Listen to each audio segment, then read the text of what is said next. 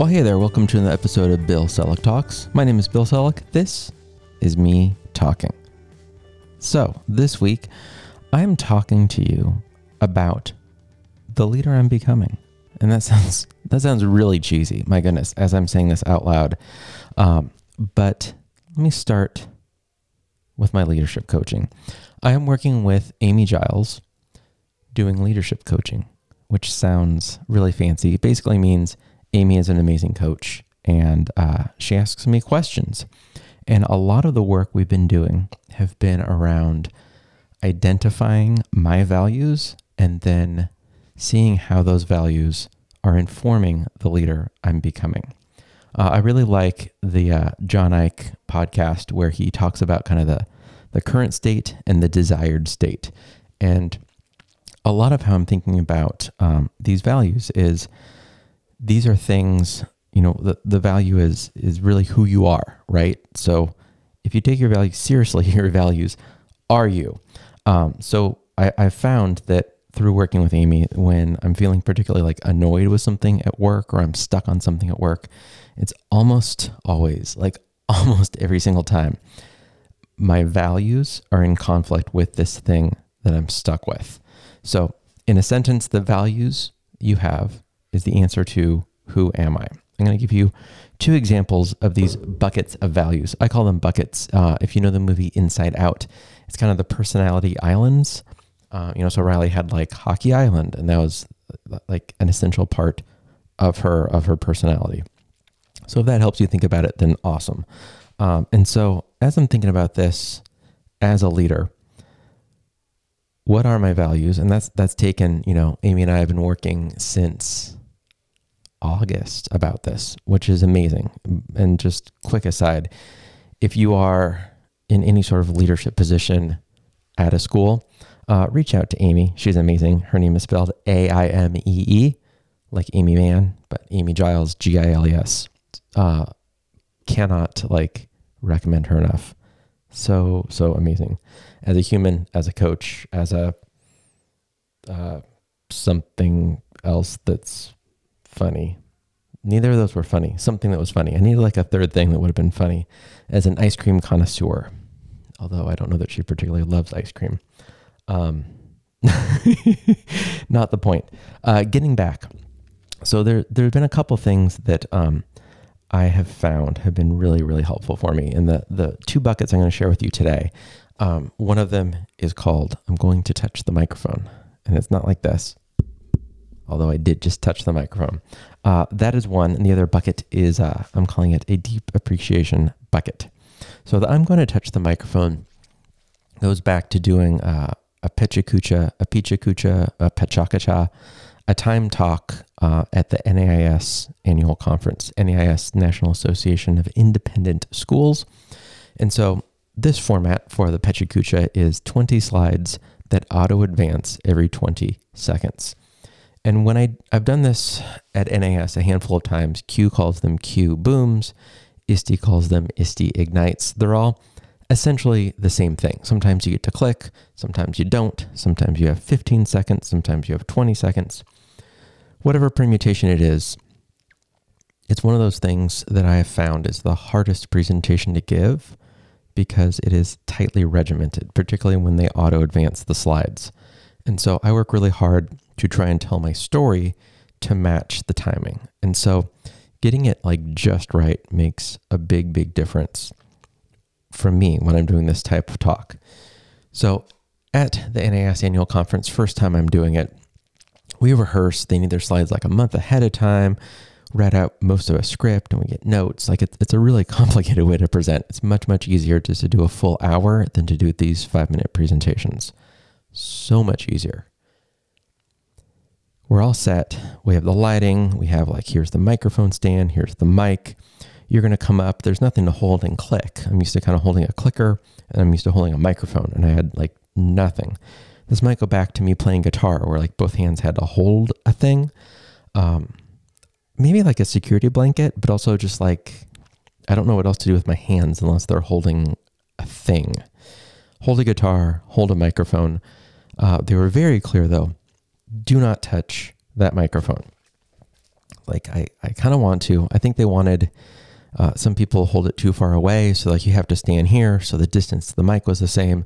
It was also being recorded and live streamed um, within the conference center, and so they didn't want people like walking in and out of frame or getting closer and then farther away from the microphone and having this happen as you're hearing the live stream that the audio is just horrible and the video's off.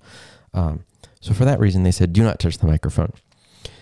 And I listened, and it, it was a straight stand, so that you know, just from the ground straight up. And so to get close enough, like I had to kind of stand strangely with my feet like two feet apart from each other, two feet apart, and uh, and just kind of talked, but didn't hold anything. And they're like, "Don't touch the mic," and so I just kind of talked, and it was incredibly distracting. You know, like I, the crowd I'm used to, even the lights I'm mostly used to, but the the standing with my feet wide apart, not touching anything, was strange. Like it really threw me for a loop, and it was not it was not my finest presentations uh, presentation singular just not not good. Um, that was a while ago. That was maybe 2015 or 16 so you know at least five years ago and still still kind of sticks with me. I did not knock it out of the park couple of years later did another pachakacha pichakucha pichakucha and this time same person eddie was uh, was kind of hosting and emceeing walked her through, don't touch the mic. Sound guy was there. He's like, don't touch the mic. We had to rehearse. And so I knew what I had to do. I was like, looked at the sound guy, looked at Eddie, and I said, I'm going to touch the microphone. And I did. And everything kept going. The world continues to spin and rotate and move through space. By the way, the sun also is moving through space. So it's not like the sun is static and we're going around it. We're going around it, and the sun is also going through space. It's very interesting if you've ever seen that graphic. Not the point. The point was, it was fine. Uh, I knew that I needed to hold the mic at a certain distance away and keep that consistent. They were also recording these presentations, so I knew I couldn't like walk off the stage or go to the edge. I needed to, to kind of stay put. Um, so I knew all of that checked in with the sound guy, checked in with the video people, made sure all was well. Um, and it was a great presentation. It went really smoothly. I felt so much more comfortable, so much more confident. Um, and when I feel both of those, I know that I am communicating more effectively. And so this bucket of, uh, of it's basically just advocating for myself, but it's also like trying to like picture it in my body, like in my lungs, like it feels like tight, like I'm wearing like a vest that got that's too tight for like a costume or something. You like that that like that feeling? Whenever I get like that feeling, I'm like, oh, this is i am gonna touch the microphone moment, isn't it? Yes, it is. And then I will say like, this is the thing I need. And so I'm noticing that this is like a significant part of who I am, which means it's a significant bucket or like island if we're doing the inside out thing. Um, it's it's a big part of me. And what I'm learning with Aimee through this leadership coaching is that when my behaviors are in alignment with these values, like things are rocking. It's when when I have this value that's in conflict with um, a situation at our school at work that is just like not in alignment, and as that those things that just like really like stick with me, you know, and like cooking dinners, like oh this thing at work. Um, that's for me when I'm not in alignment with those values. So when I choose not to touch the microphone, not just a physical microphone like this, but you know, just all those whatever it may be, the microphone. Uh, we had a senior leadership retreat. This is one example for you. Last Friday, um, we had lunch and then we were going to have a meeting. You know, I, I asked, you know, where's it going to be? And it was going to be, you know, we'll eat outside and then meetings mostly inside. And so I was like, you know, I would love for us to spend as much time as possible outside. Um, I'd be more comfortable. I would feel safer. Um, thanks for considering. basically. It wasn't nearly as awkward as it is right now as I'm talking to you into a microphone. Um, and it's just like, oh yeah, you know, like we'll have windows open. Uh, and sure enough, on Friday, what did we do? We were outside the entire time. Um, I think it was safer for our team. I felt much safer. I felt much more comfortable. Um, the weather was also perfect. Like, could not be a better day. It was like 67 degrees outside. We're in the shade. It's just like perfect weather. Um, yay, California, by the way. And so that for me, that was an example of like, there's this thing. It's like, oh, we have a we have a really long meeting. We're going to be eating. This is an I'm going to touch the microphone moment. Um, and you know that's showing up in, in all kinds of ways. It's not just me kind of advocating for myself, but noticing when there's a thing, and then choosing to step into kind of that that leadership moment. Um, one other one I said I wanted to share with you is deep appreciation.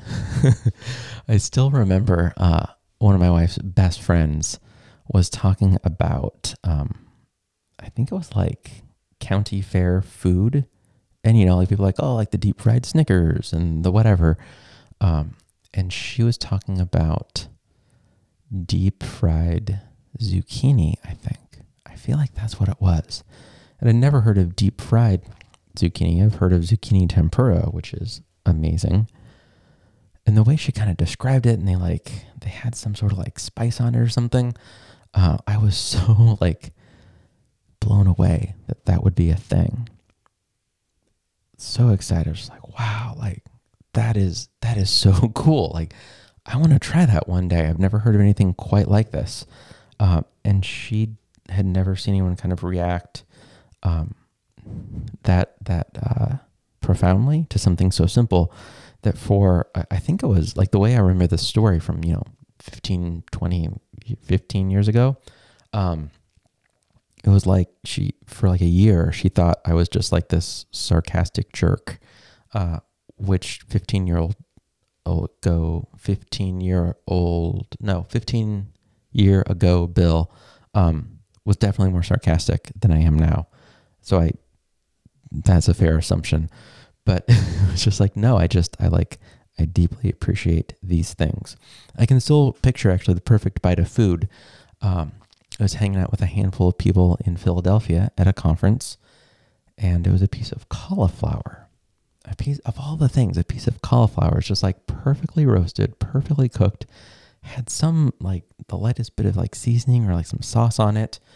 Um, and I wasn't expecting much. It was an appetizer, it was cauliflower popped up my mouth and my goodness, like that bite, that bite of cauliflower was was like the best bite of my life.